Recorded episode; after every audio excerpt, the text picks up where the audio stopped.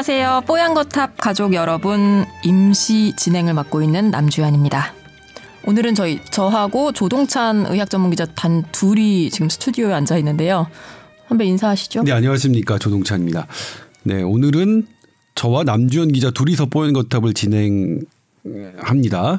그래서 어, 두 분의 훌륭한 게스트분이 있는 것보다 풍성도나 이런 전문성이나 이런 것들이 어, 부족할 게 예상되오니 어, 이게 이제 참고하셔서 만약 이건 도저히 안 되겠다 그러면 이제 처음부터 안 들어주시면 되는 거죠. 죄송합니다.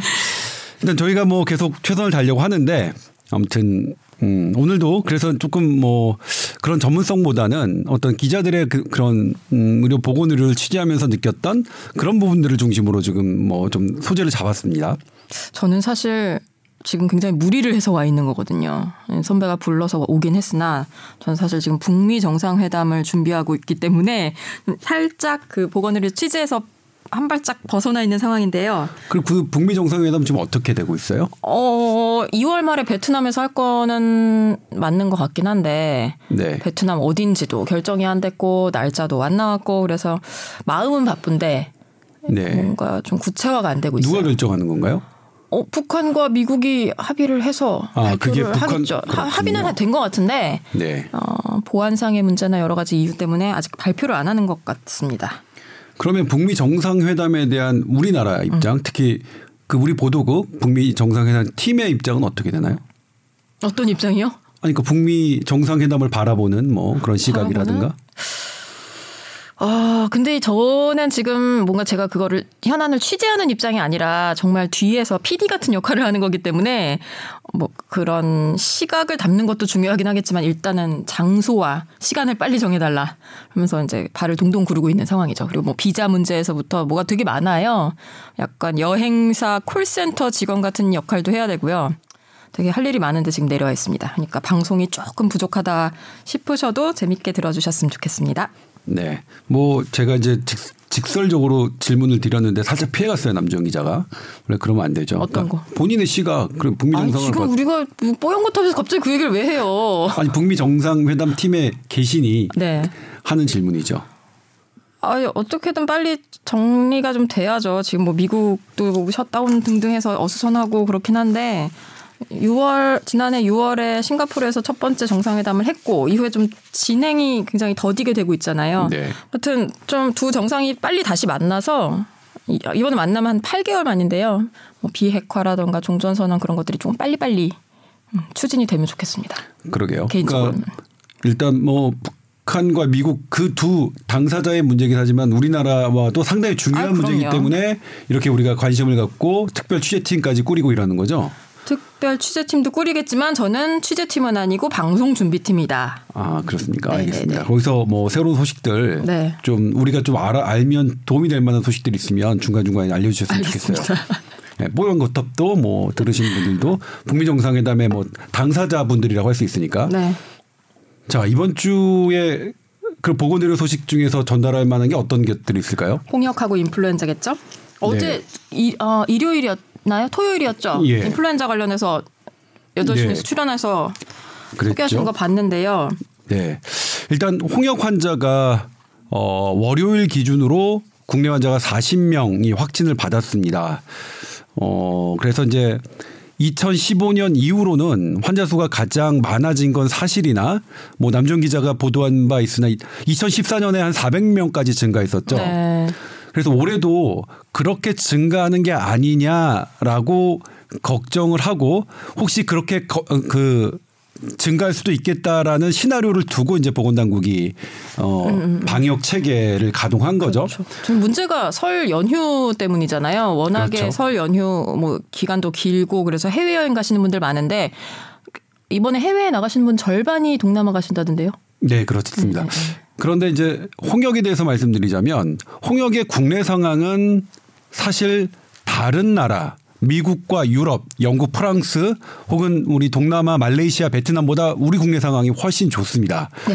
우리 자체적으로 어, 발생하는 홍역은 사실상 거의 우리는 네, 퇴치 국가로 네, 2006년에 홍역 퇴치 국가를 선언을 했고 지금 우리나라 홍역 발생은 대부분 시작이 외국에서 유입된 것으로 보이고 그 외국에서 유입된 홍역 바이러스가 국내 자체적으로 퍼져나가는 게 이제 그걸 막는 게 우리의 이제 역할인데 우리는 기본적으로 영유아 어린이의 홍역 백신 접종률이 높죠. 98%인가요? 95%가 넘죠. 예.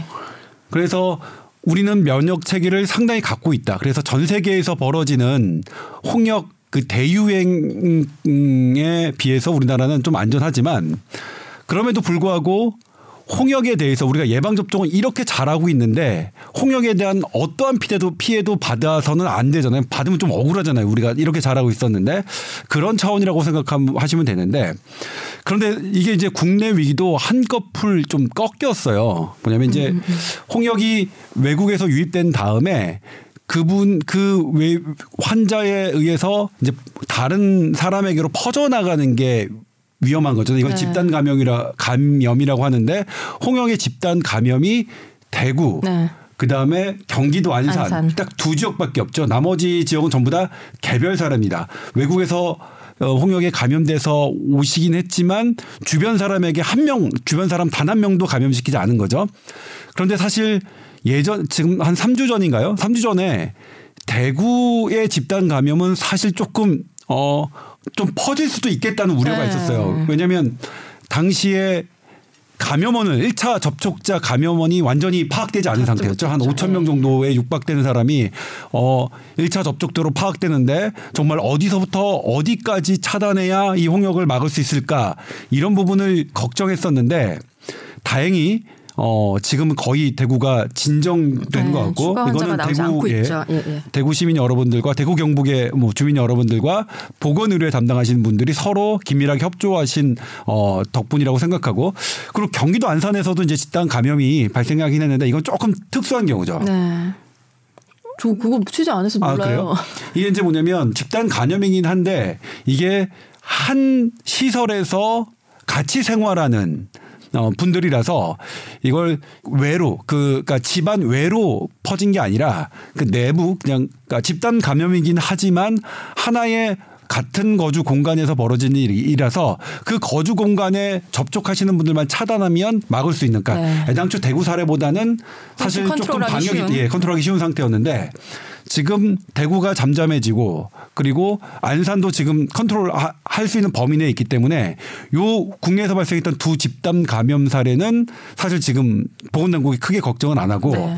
그러니까 지금 현재 발생하는 건 개별 사례인데 개별 사례들이 다시 집단 감염으로 이어지지 않는 것만 저희가 조심하면 되겠죠. 그래서 뭐 당부 드리는 게 외국에서 갔다 여행 갔다 오셨는데 좀 열이 나고 피부 발진이 있으면 일단 마스크 쓰고 병원에 가서 진료를 받으시라 이러면 되는 거죠. 그리고 홍역의 그 전파는 어 대단히 이제 쉽게 되죠. 한 네. 평균 15명을 감염시킬 수 있고 공기 중으로 감염이 되는, 되는데 감염 시기가 그 발진이 시작되면서부터 그 4, 5일 안팎이라고 이렇게 돼 있거든요. 물론 이제 그것도 최대 뭐 전파 시기 하면 좀 더 길어질 수는 있지만 그때를 잘 조심하면 홍역은 일단 뭐 지금대로 지금 잘 우리가 대처하고 있으니 어, 앞으로도 그 정도 수준에서 잘 대처하면 홍역은 크게 무리 없이 지나가지 않을까 이런 생각이 듭니다. 근데 질문 있습니다. 선배는 홍역 환자를 본 적이 있으세요?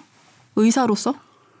제가 소아과 레지던트 돌 때, 어. 그다음에 소아과 실습 학생일 때 본 적이 있죠. 어, 보면 딱 아 홍역이구나 할 수. 네. 아 그래요? 네. 아니 요즘에 대구에서 드- 그때 대구에서 한참 유행할 때 제가 질병관리본부에서 들은 얘기인데 젊은 선생님들은 홍역 환자를 접할 일이 없기 때문에 홍역을 봐도 모르고 넘어갈 수도 있다. 아니 웃자고 하는 얘기가 아니라 딱 아, 그건 예. 거죠. 미국 의사들이 결핵 그 엑스레이를 그렇죠. 봐도 못 알아보는 딱 그런 양상인데 그런 얘기 되게 많던데. 아니 근데 저도 뭐냐면 어떤 얘기를 들었냐면 저는 이제 아주 전형적인 홍역 환자를 예전에 학생 때 90년대 본 거죠. 90년대요. 예, 제가 실습 학생 그리고 저기 할 때는 90년대 오래되셨군요. 젊은. 의사라고 할 수 없는. 예. 잠깐만. 근데 아무튼 그런데 이번 홍역은 증세가 그런 것처럼 심하지 않대요. 그러니까 네. 홍역을 환자를 많이 보셨던 분들조차도 이거는 이제 보수적으로 어, 아, 이거 홍역 아닌 것 같은데 그래도 일단 어, 뭐 하자. 좀 일단 격리해보자. 음. 격리해보자. 어, 그리고 자가격리 권유하자. 이렇게 좀 하니까 그런 것 같아요. 그러니까 임상에서 실제로 병원 현장에서 보셨던 분들이 이거 홍역 아닌 줄 알았는데 홍역이네 이렇게 나온 경우가 좀 있어서 보건당국도 그렇게 이제 어, 관련 의료진들에게 정보를 드렸죠. 그러니까 지금 홍역은 이전에 예전에 홍역보다 증세가 사실은 좀 경미해서 헷갈리니까 네. 어.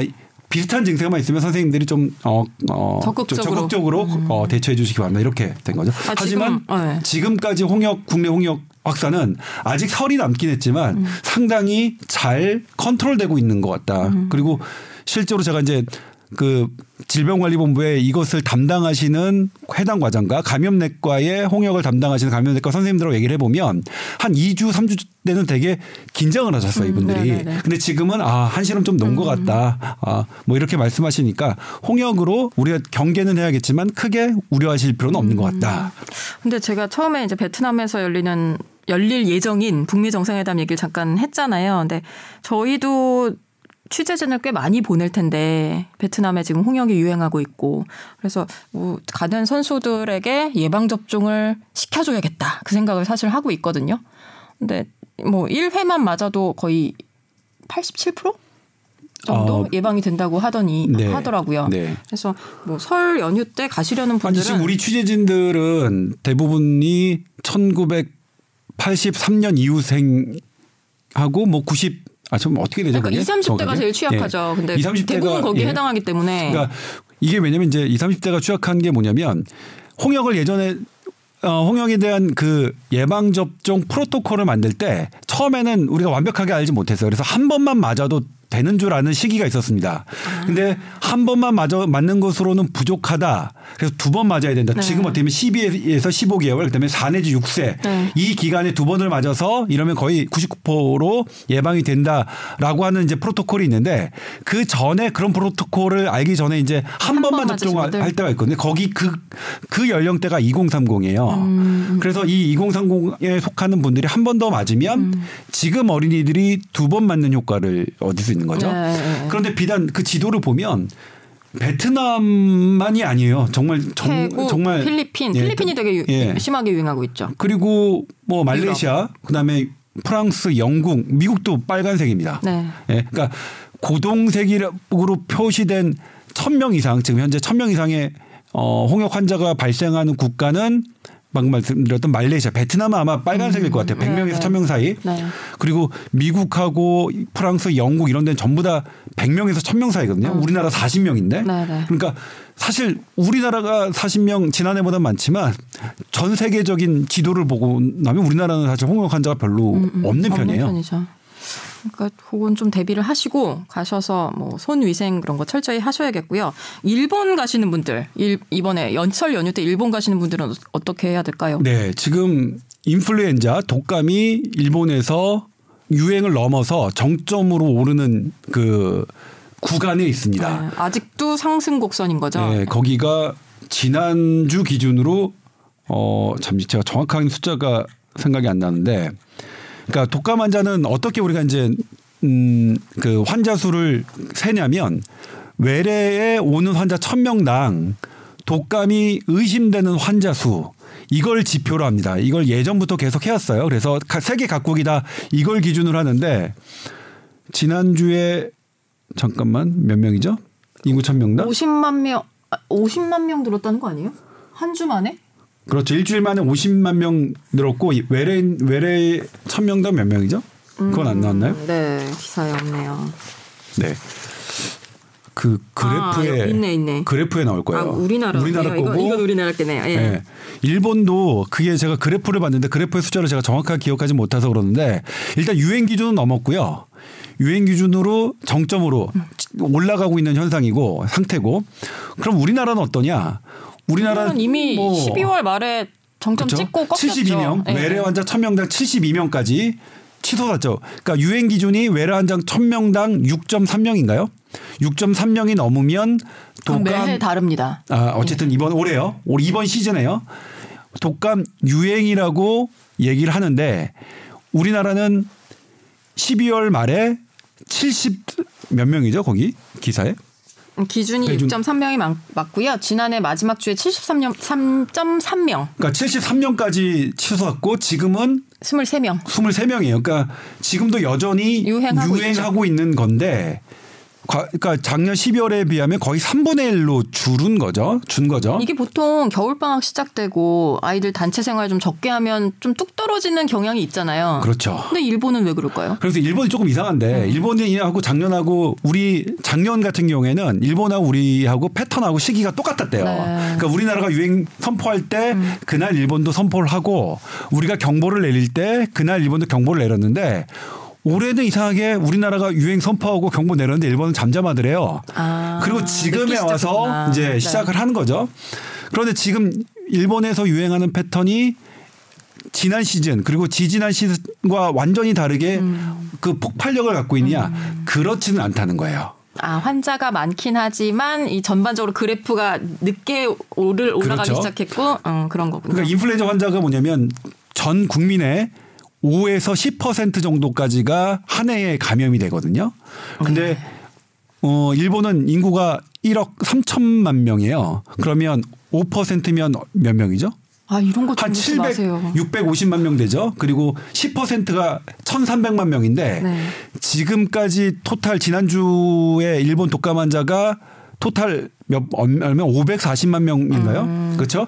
그러니까 아직 5%를 넘지는 않았어요. 네, 네. 근데 이게 넘어 이번 이게 이제 점점 증가하면 5%는 넘겠지만 음. 아직 10% 우리가 이제 예상 범위인 어, 1,300만 명을 넘을 것 같은 그런 가파른 곡선은 안, 아닌 것 같다고 일본 후생성과 음. 네. 우리나라 질병관리본부가 그 공통적으로 분석하고 네. 있어요. 물론 이건 이제 예측이기 때문에 상황이 어떻게 바뀌어서 일본에서 더 늘 수도 있겠죠. 음. 폭발적으로 그럴 가능성이 아예 없는 것은 아니지만 지금 패턴으로 봐서는 음. 뭐 예상 범위 수준이다. 그리고 이제 또 하나 말씀드릴 게 일본에서 유행하고 있는 독감 바이러스의 종류와 우리나라에서 유행하고 있는 독감 바이러스 종류가 똑같다. 네.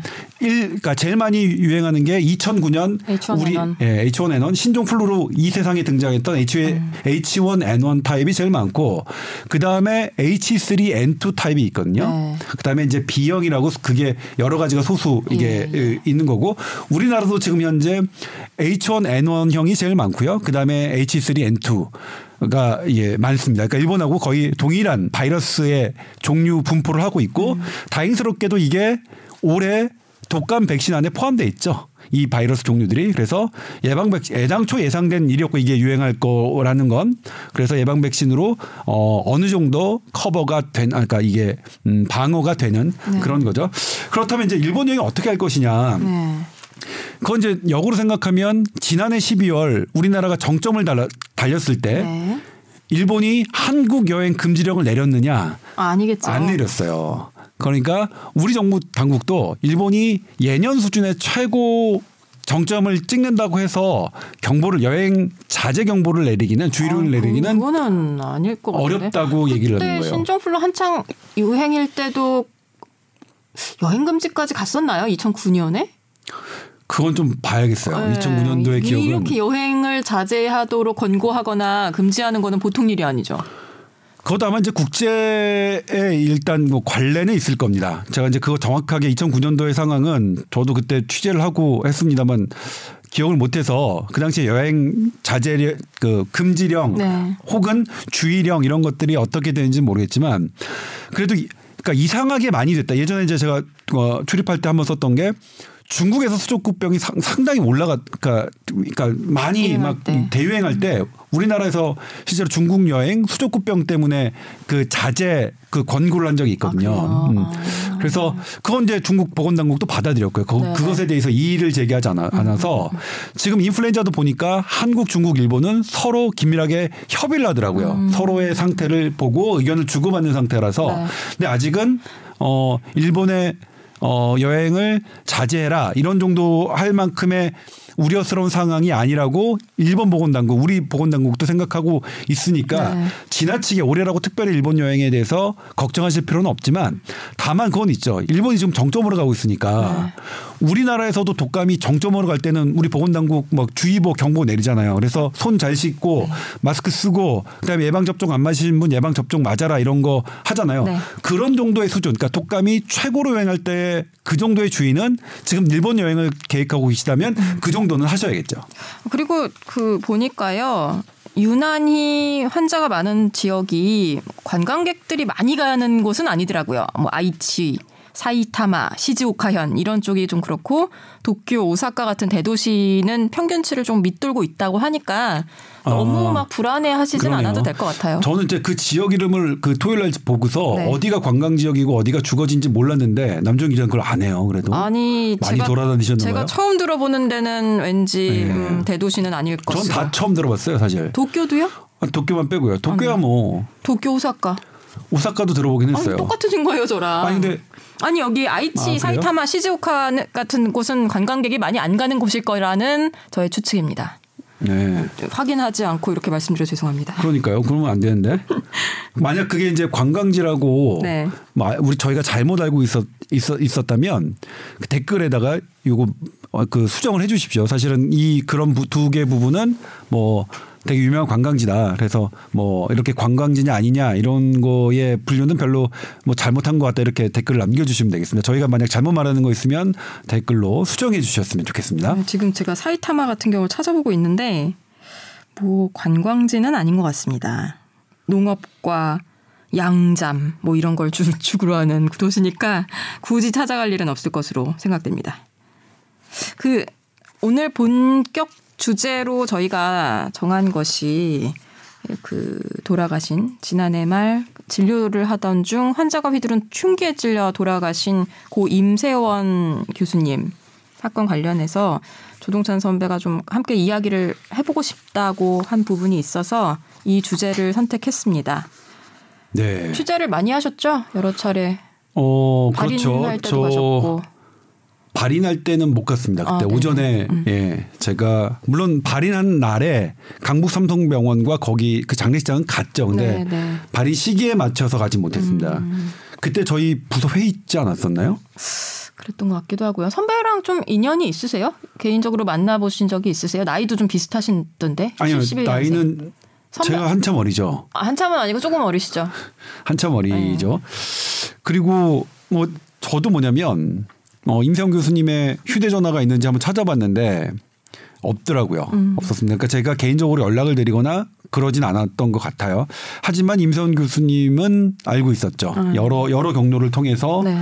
뭐 그리고 생물 정신의학 학회 정신과의 한 학회에 간사를 하셨다는 것도 알고 있, 알고 있었고 그리고 우울증 환자의 어 간에서 본인이 했던 것도 우울증 환자였고 자살 결심 환자였다는 걸 외부로 알리셨다는 것도 알고 있었고 책을 쓰신 부분이요. 네, 그 부분은 상당히 사실. 조금 네.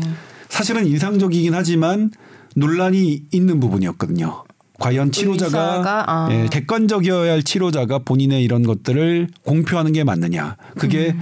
그 환자 들에게 어떤 영향을 미칠 것. 저는 개인적으로 상당히 좋게 봅니다. 네. 이 그렇게 공표하는 것 그렇게 하는 게 저는 맞다고 생각하는데 다른 시각은 뭐냐면 만약 환자가 본인도 우울, 우울하고 이런 것도 잘 못하면서 왜 다른 사람한테 뭐 이렇게 치료할 수 있는 위치에 있느냐 이렇게 보는 시각도 있거든요. 아니 근데 그렇 그냥 제가 불현듯 떠오른 생각인데요.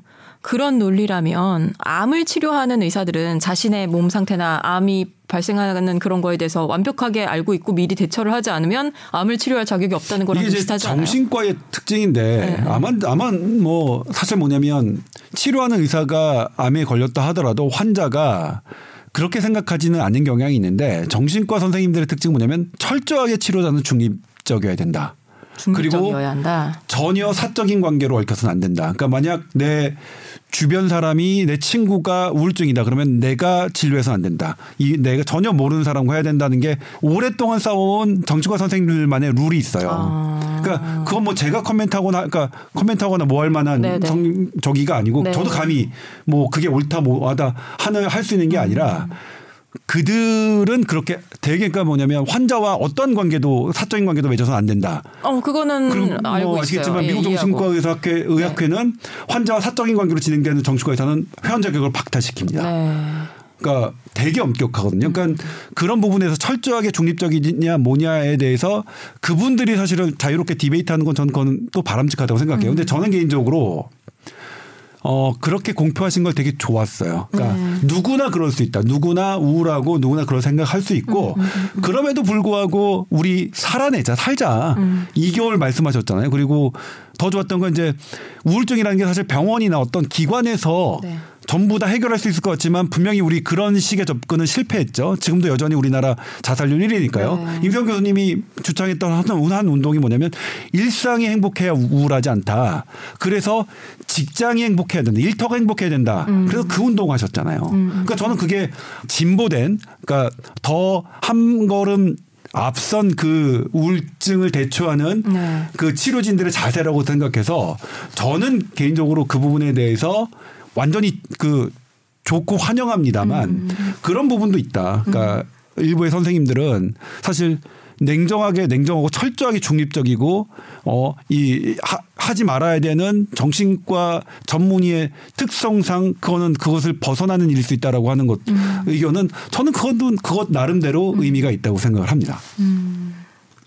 이번에 임세원 교수님 이 피살 이후에 뭐 법안도 발의되고 이런저런 추모 분위기도 있고 했는데 좀 어떻게 이거를 어느 방향으로 몰고 가는 게 맞다고 생각하세요? 어, 아니, 그러니까 방향으로 몰고 간다는 거는 뭐냐면 몰고 갈 수는 없죠. 아, 저희가 아니, 이제 몰고 간다는 게 다른 뜻은 아니고요. 저가 음.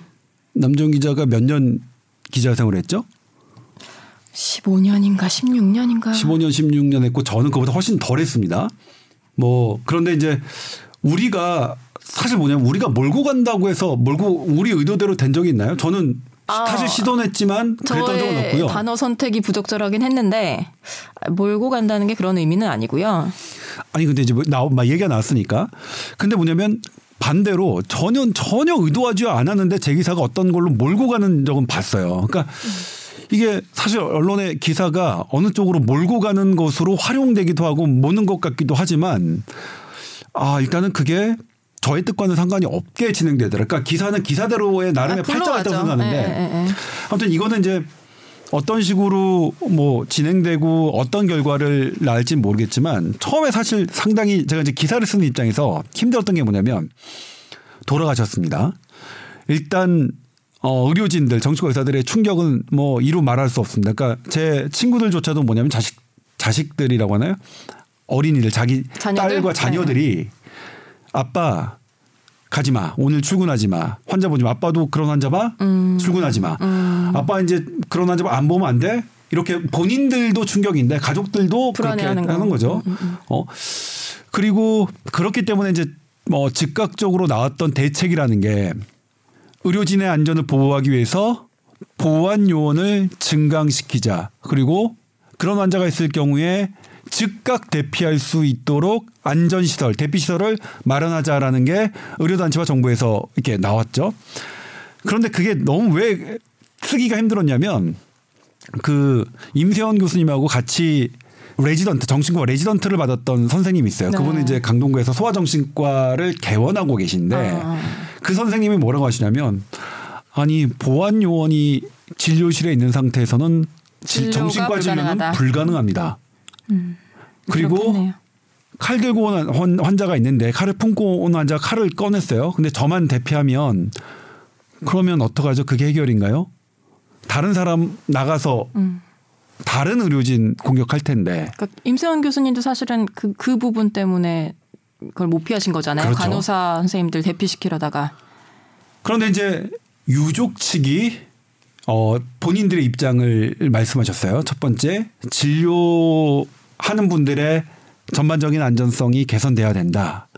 그리고 두 번째 정신과 질환자들이 이번 사건으로 편견에 쌓여서 사회적 낙인. 사회적 찍히잖아요. 낙인을 찍히는 거는 피하고 싶고 이분들이 편견과 사회적 낙인 없이 쉽게 치료받을 수 있는 환경을 조성해 달라. 그러니까 사실 이번에 음 그런 임세원 교수님의 그 죽음이 보안 요원 그리고 대피로 그다음에 금속 탐지기 이런 수준으로 논의될 수 있는 물론 그 수준 그것도 어떻게 정밀하게 논의되는 게 비판할 사안이냐 음. 뭐꼭 꼭 그건 아니라고 말 걸 당하시는 분들은 사실은 뭐냐면 지금 병원에서 제일 그런 일을 하시는 분들이 정말로 칼은 완전히 감작 너무나 너무나 겁내시거든요. 네. 그래서 그거 그분들 얘기를 들어보면 그 논의가 사실 뭐 하찮은 논의냐라고 얘기할 수는 없지만 그 논의도 사실 이제 좀 정밀하게 얘기를 해봐야 되는 건데 정말 칼이라는 게 병원에서 좀 쓰이지 않도록 하는 방법이 어, 어떤 게 있을까라고 해야 되는 부분도 있지만 어쨌거나 이거를 근본적으로 한 발 더 깊게 우리가 생각할 수 있는 화두를 던져주신 게 사실은 유족이죠. 그럼 그런 면에서 저도 이제 아 기사를 마무리할 수 있었고 네. 그런 측이 그런 측면에서 상당히 저도 감동했죠. 아 정말로 어떻게 저렇게 생각할 수 있을까? 내 가족을 가족을 잃게 한 그런 대상에게 오히려 편견과 낙인을 찍, 찍지 말고 그들이 치료를 잘 받게 그런 환경 조성해 달라는 말을 과연 어떻게 할 수 있을까? 되게 저도 놀라웠어요. 그런데 이제 저도 이제 그래서 관련 기사를 쓰고 뭐 그런 멘트를 했죠. 방송이니까 뭐 되게 짧게 뭐 제가 하고 싶은 말 전 하고 싶은 말이 아니라 전달드리고 싶은 말에 한 10분의 1쯤 저희가 하는 거죠. 사실 방송 뉴스라는 게. 네.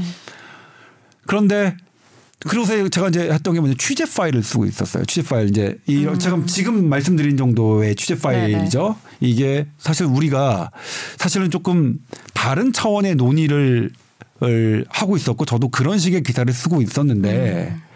유족의 성명으로 나도 더 한 차원 어 더 그러니까 전혀 생각지 못하게 기사를 썼고 네. 그리고 많은 사회적인 논의들이 좀 더 그러니까 임세영 교수님이 사- 생전에 정말로 추구했던 세상이 무엇이냐에 대해서 생각하고 이렇게 막 관련 법들이 뭐 만들어지고 있고 이런 것들 정말 바람직하게 생각하고 있다라고 이제 기사를 쓰고 있는데 제가 이제 이 기사를 쓰려다가 딱 중단한 사건이 있어요. 그게 바로 이제 오늘 그 논의하게 될 1월 어 며칠자죠? 1월 6일자인가요? 1월 7일자인가요? 1월 7일자 그 기부하신 거요? 첫 번째는 기부가 아니라 먼저죠. 우울증 밝힌 임세원의 희생, 낙인 안 된다는 유가족의 품격. 예, 중앙일보에서 어 A 일면 1단에 쓰셨고 쓰- 쓰셨던 거죠. 일면 1단이면 뭐죠? 첫 저- 번째인가요? 저도 사실 모바일로 봐가지고 모르겠는데 아마 일면일 것 같은데요. 네. 종합, 종합지 일면. 종합지 일면 그러니까 뭐 신문 탑인 거죠. 네. 이건데 이제 이게 어 신성식 선배가 중앙일보 신성식 선배가 쓰신 건데 제가 남주현 기자한테도 여러 번 얘기했지만 남주현 기자가 SBS에 신성식이 됐으면 좋겠다는 말씀을 드렸는지 안 드렸는지 모르겠지만 그 정도로 잠시만요. 저는 근데 아, 왜 이렇게 한 시간 내내 뭔가 혼나는 느낌이 들죠, 제가? 아, 상당히 부담스럽네요. 네. 아무튼 그렇습니다. 그러니까 뭐 저로서는 어예 대단히 이제 선배가 그 매우 존경하는 매우 그렇죠. 매우 신문 존경하는 기자죠. 음, 예, 매우 의사는 존경하는, 아니지만. 네. 예, 매우 존경하는 선배고 그리고 이 개인적으로 뭐 잘합니다. 개인적으로 네. 잘 알고 이 기사도 대단히 잘 쓰셨어요. 그런데 이제 뭐냐면 이 글을 읽고 되게 잘 쓰셨고 오 이렇게 이제 현장으로 또 이제 가셨죠. 네. 실적 장례식장 가셔서 유족 만나고 하는 것들 그 느낌들을 잘 풀어내셨는데 너무 잘 썼다. 어 이게 이렇게 잘 쓰시 여전히 잘 쓰시는구나 생각했는데 뭔가 이 불편함이 들었거든요. 음. 되게 잘 쓴 기사를 읽고 아 이렇게 쓰시는구나. 아 정말 감동스럽다라는 느낌 다음에 불편함. 이 불편함 때문에 한동안 고민했어요. 어떤 불편함이죠? 그래서 좀, 좀 몰랐어요. 왜, 왜 이렇게 불편함이 들었을까. 그런데 그게 이제 한 이 기사가 나간 다음에 한 열흘 정도 후에나 네. 제가 이제 아 그 불편함에 대한 어 불편함의 실체를 파악하셨나요? 아, 뭐 실체라는 거 없죠. 어차피 그게 불편함이라는 게 저니까 음, 저 개인적인 일이니까. 근데 이제 이게 뭐 실체고 뭐고 이렇게 거창한 단어를 이제 말씀드릴 거는 아니지만 무엇이었냐를 따져봤더니 딱 제목에 하나 있었습니다. 뭐냐면 어, 우울증 밝힌 임세원의 희생 낙인 안 된다는 유가족의 품격. 음. 이 품격이란 단어 때문에 제가 불편했던 것 같아요. 왜요? 현재 유가족을 말씀드리자면 음 저에게 처음으로 이메일을 주셨던 유가족은 음 어떤 유가족이냐면 천안함 유가족입니다. 음. 왜 의학 전문기자한테 천안함 유가족이 메일을 쓰느냐? 제가 이제 천안함 사태가 벌어졌을 때 당연히 어 여러 이제 보도국에서는 그런 커다란 사건이 벌어지면 이제 여러 분야에서 다각적으로 분석하는 기사들을 쭉 하죠. 그래서 네. 원인과 좀 실제와 뭐 하는 건데 그 끝에 장병들의 생존 가능성, 네, 네, 네. 그 그다음에 에어포켓 뭐 네. 가능성 이걸 하죠. 그래서 당연히 제가 맡았고 음. 제가 당시에 이제 한양대 그 잠수의학을 정, 그 많이 하신 마취과 마취통증외과 김동원 교수님께 찾아가서 관련 인터뷰를 했고 음. 그리고 뭐 아- 지금 생각하지만 당시 첫날은 어떻게 보도할 수밖에 없냐면 생존 가능성이 없다고 보도할 수는 없는 일이죠. 네, 네. 그래서 에어포켓 가능성 그리고 이렇게 에어포켓 가능성의 장병들이 있다면 어 얼마 정도의 시간까지는 버틸 수 있습니다라고 어 보도를 했는데 어 제가 지금 오늘 올 때 이 녹음을 하기 전에 그 천안함 유족이 제게 보내주신 메일을 제가 지금 갖고 있나 다시 뒤져봤더니 제가 이제 물론 휴대전화로 그 찾아봐서 정밀하게 찾아보지는 않았지만 현재는 없어요. 근데 제가 언제 제 그 받는 메일을 지우냐면 네. 제가 지, 지나가다 보는 게 너무 아픈 메일은 전 지우거든요. 음, 음, 음. 너무 아팠어요 그 메일이. 이제 내용은 뭐냐면 한 6개월 정도 지나셨을 지나서였을 거예요. 그 천안함 그 사고 사- 사고 이후 예, 6개월 예. 정도에 왜냐면 의사 기자라고 해서 믿었습니다. 음, 그래서 생존 가능성이 있다고 생각했습니다. 음, 음, 음. 그런데 지금 다시 이 아픔을 겪으면서 다시 공부하고 알아보니 희망을 가졌던 그 당시의 이틀이 너무 후회스럽습니다. 음. 잘 알지 못하시면 그렇게 쓰지 마십시오. 이게 내용이었어요. 네. 그러니까 이게 이제 어떤 거냐면 그 갑상선 암 환자는 암 걸린 본인들도 그렇고 가족분들도 그렇고 갑상선 암에 대해서 그제서야 막 공부하시고 네. 실은 그렇게 막 파고 고- 연구하시다 보면 웬만한 기자 그리고 웬만한 전문가들 수준에 도달하죠. 그렇죠. 저는 사실 에어포켓과 그것의 생존 가능성에 대해서 실은 그날 총을 맞았고 전문가를 찾아갔지만 사실은 그것을 쓸만한 역량이 안 된다는 걸 몰랐는데 네, 네. 어, 그분의 메일을 받고 처음으로 알았어요. 그리고 나서 에어포켓에 대해서 저는 그제서야 공부를 했는데 음. 그런 상황에서 에어포켓이 발생할 가능성이 없다는 걸 거의 없다는 걸 그때 알았어요. 음. 그런데 이제 2014년 4월 16일 날 세월호 세월호. 사건이 있었죠. 네네. 세월호 때도 똑같습니다. 똑같이 생존 가능성에 대한 리포트 그 주문이 저에게 주어졌고 네. 그때 저는 담당 부장에게 천안함 이 유족의 얘기를 들어서 그 리포트를 하지 않았습니다. 네. 하지 않겠습니다. 왜냐하면 어 그렇게 어 배가 그렇게 천천히 이렇게 이렇게 뒤집어지는 순간에서는 에어포켓 가능성이 되게 없어서 그날 제가 만약 한다면 에어포켓 가능성 무슨 생존 가능성 없다고 네, 네. 말씀드릴 수밖에 없기 때문이었죠. 그런데 제가 안 했다고 그 보도들이 안 나간 건 아닙니다. 많이 모- 나왔죠. 모든 모든 언론사가 모든 다. 그러니까 썼죠. 제가 천안함의 유족 사건으로 그걸 뭐 뒤통 뒤통수를 맞는 그러니까 죽도를 맞은 거죠. 죽도를 맞은 죽도로 세월호 때는 하지 않았으나 하지 않은 게 이 세상에는 전혀 영향을 미치지 않은 거죠. 어? 그러니까 저 제가 끼쳤던 잉크 한 방울을 뭐 뺀다고 해서 이 세상의 색깔이 전혀 달라지지 않은 것처럼. 근데 저는 그 다음에 이제 느꼈던 게 뭐냐면 세월호 유족은 여러 번 만났죠. 그러니까 네. 이런 뭐 여러 가지 트라우마 관련해서 관련해서. 그런데 저는 천안함 유족은 어 직접 만나 뵈지는 않았지만 네, 네. 어쨌든 뭐 메일을 받았고 세월호 유족은 했는데 이게 유족의 유족은 어 특히 세월호 유족을 만나 뵈면서 느꼈던 게 유족이 갖고 있는 트라우마는 개개인마다 너무 다르다. 그럼요. 예. 똑같이 자식을 잃은 분들이지만 너무 다르다. 음. 그리고 그 다른 것은 어쩔 수 없다. 어떤 분들은 바로 극복을 해요. 그리고 지금 막 그거를 그런 극복한 이런 것들을 좀 더 바람직한 사회 현상으로 이끌어내기 위해 그걸 승화라고 하죠. 음, 네. 그렇게 하시, 하시는 분들도 있고 어떤 분들은 여전히 아예 누구도 만날 수 없는 그큰 슬픔에 일상생활조차 예. 하지 못하시는 분들도 계시죠.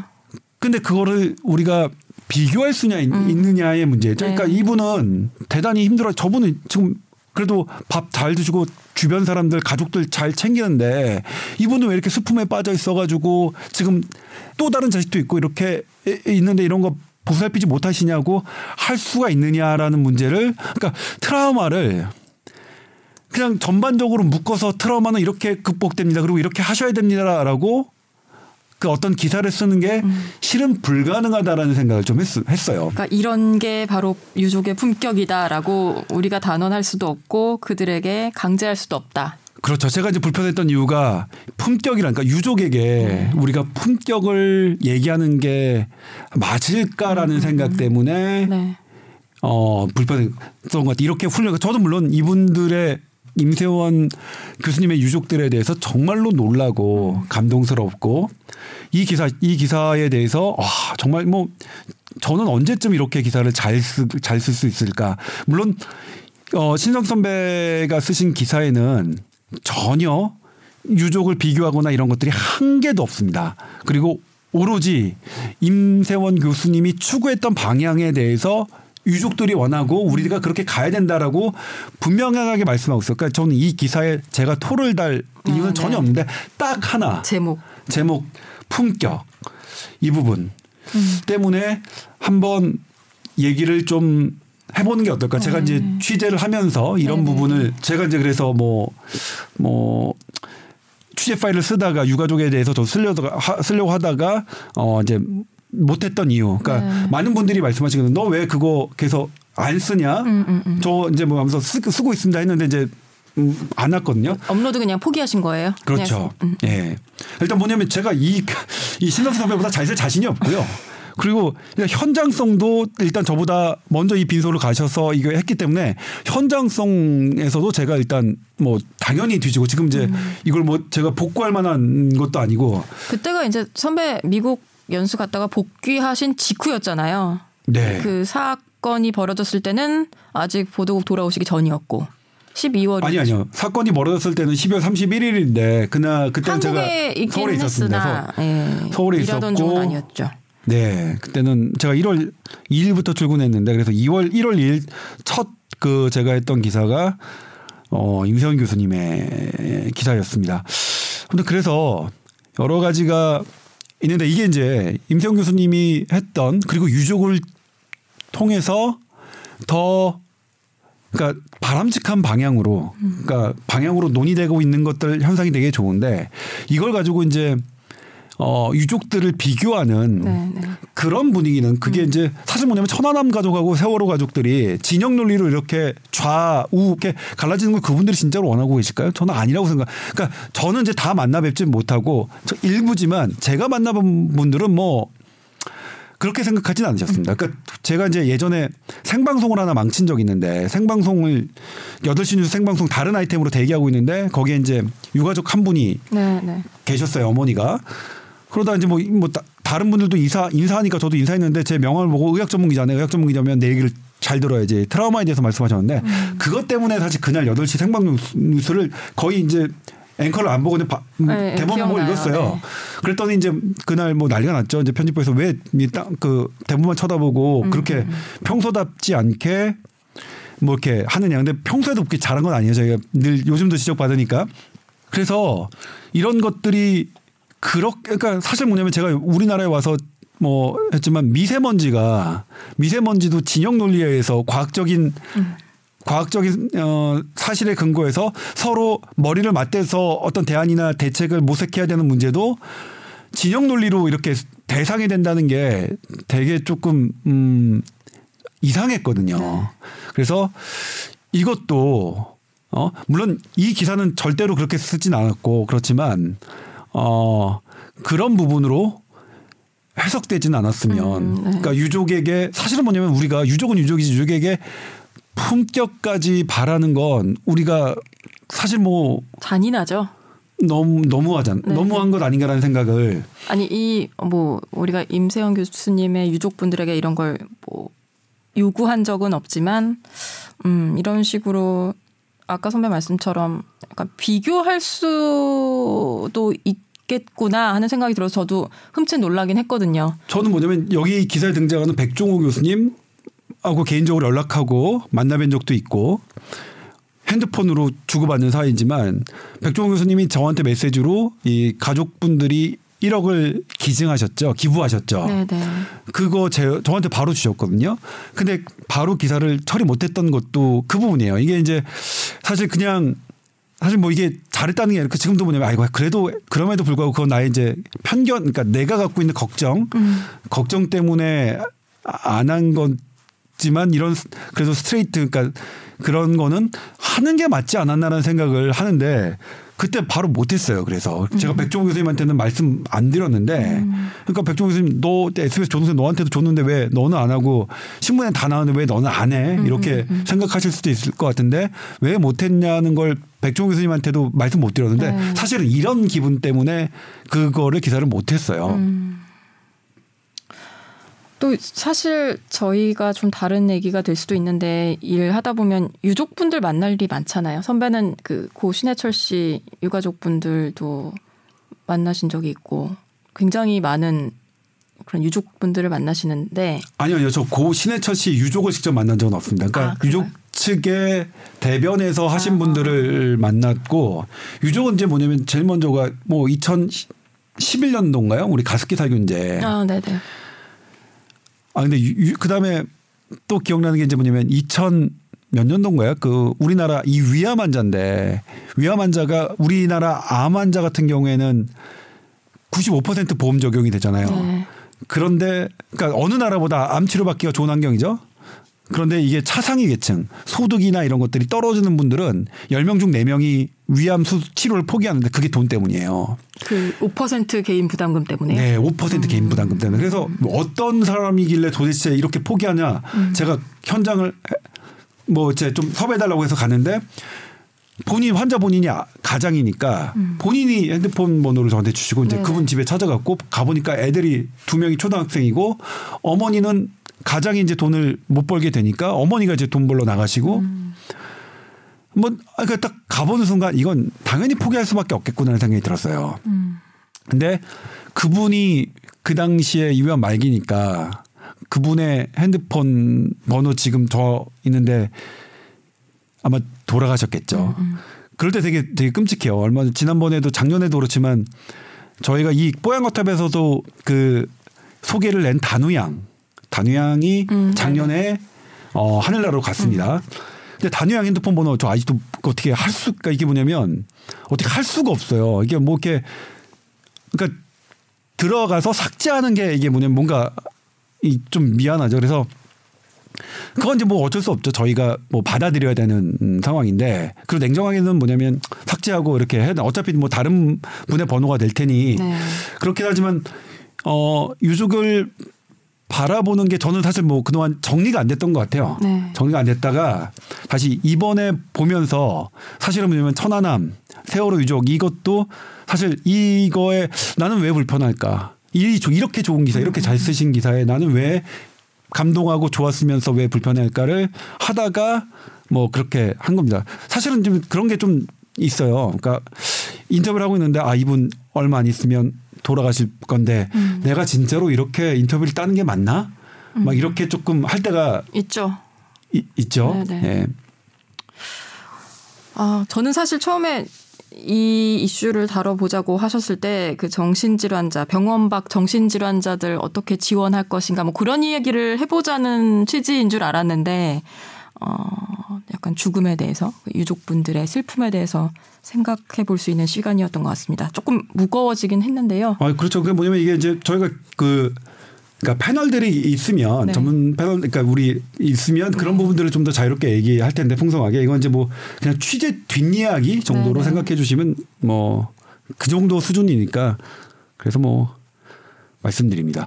사실 이제 이 부분에 대해서 제가 이제 기사를 하고 싶었는데 어 주변 사람들한테 물어봤어요. 내가 이제 이런 부분에 대해서 우리가 유족에게 어 이렇게 품격을 얘기하는 기사를 그건 좀 우리가 이런 식으로 가지 않, 가지 않았으면 좋겠다는 기사를 쓰고 싶은데 어떠냐 근데 주변 모든 사람들이 반대하더라고요. 사실은 이제 이 팟캐스트를 듣는 제 친구들은 다 동찬아 너그 얘기 하지 말랬잖아. 너 무조건 100% 욕먹는 일이야. 누가 들어도 이거 이거 뭐냐면 이렇게 예- 제가 얘기하는 건 누가 들어도 싫어할 얘기야 라고 해서 그런데 아니 근데 그거잖아요. 그러니까 이 선배가 말하고자 하는 게 그건 것 같아요. 그러니까 그 저희도 사실 기사를 썼는데 제목을 다는 거는 편집부에서 많이 하잖아요. 그래서 우리가 생각했던 거랑 되게 다른 제목이 달리는 경우도 있고 그래서 수정을 네. 요구하기도 하고 그런데 근데 뭐, 그런 게 있잖아요. 네. 분명히 이 유족 유족의 품격 이 그 제목에서 혹해서 더 많은 분들이 보았을 것은 확실하다고 생각하거든요. 네. 그러니까 제목의 그런 중요성 그러면서도 우리가 또 그런 제목을 달지 않도록 노- 좀 노력해야 되는 것도 있는데 어려운 것 같아요. 제가 방송 기자를 15년, 16년을 했어도 이 부분은 진짜 참 어려운 것 같아요. 그 네. 제목으로 인해 더 많은 사람들이 이 기사를 접했다면 또 우리가 그걸 블레임할 수 있을 것인가? 그렇죠. 그러니까 사실 그 뭐 그게 뭐 어느 게 옳은 건지는 사실은 점점 갈수록 모르겠고 네, 네. 어떤 게 정말로 바람직한 방법인 거는 계속 허물어지고 그리고 사실 남 기자가 방금 얘기했지만 제목에 대한 다는 권한은 남 기자나 저나 취재 기자한테는 주어지지 않고 다만 이제 제안할 뿐이죠. 아, 예. 예. 자, 뭐 이런 이런 단어가 들어가면 절대 안 음, 됩니다. 이렇게 제안할 뿐이지만 아무튼 이 좋은 기사가 왜 나에게 뭐 나는 왜 그런 생각을 했느냐를 어 그냥 뭐 음. 취재 뒷담화 정도로 하고 싶어서 오늘 주제로 삼고 싶었습니다. 예. 그렇게 불편하게 듣지는 않으셨을 것 같긴 한데요. 다시 한번 말씀드리지만 오해는 하지 마시고 우리가 이 유족분들의 그런 마음을 폄하하거나 그런 게 전혀 아니었으니까요. 뭐 근데 물- 물론 저희도 뭐 얘기하면서 그건 당연히 알지만 오해를 하시더라도 그거는 어쩔 수 없는 거죠. 그러니까 우리가 오해를 하지 마시라고 얘기할 수는 없는 것 같아요. 아, 아니, 우리가 이제 방송하고. 아, 그러니까 네. 청취자분들, 그러니까 지금 우리 뽀얀거탑을 들으시는 분들에게 우리가 이제 이렇게 얘기를 한 했음에도 불구하고 오해를 하신다. 그러면 그건 우리가 받아들여야죠. 네. 그건 뭐 알겠습니다. 뭐더 하실 말씀 있으세요? 아니요, 아니요. 네. 예. 저희가 오늘 두 명이서 진행을 하다 보니까 좀 30분만 것 같은데. 30분만 하려고 그랬는데 그러니까 좀 항상. 길어지죠. 예. 네. 예. 마지막으로 저희 그 사연 보내주실 이메일 주소 소개해드리고 오늘은 마무리하겠습니다. t o w e r 골뱅이 sbs.co.kr로 사연 보내주시면 어, 여러 전문의 세 분과 함께 사연 충분히 검토하고요. 음, 방송 통해서 의견 드리겠습니다. 이쯤에서 마무리할까요? 네. 네. 네, 고맙습니다. 네, 설 지나고 뵙겠습니다. 고맙습니다.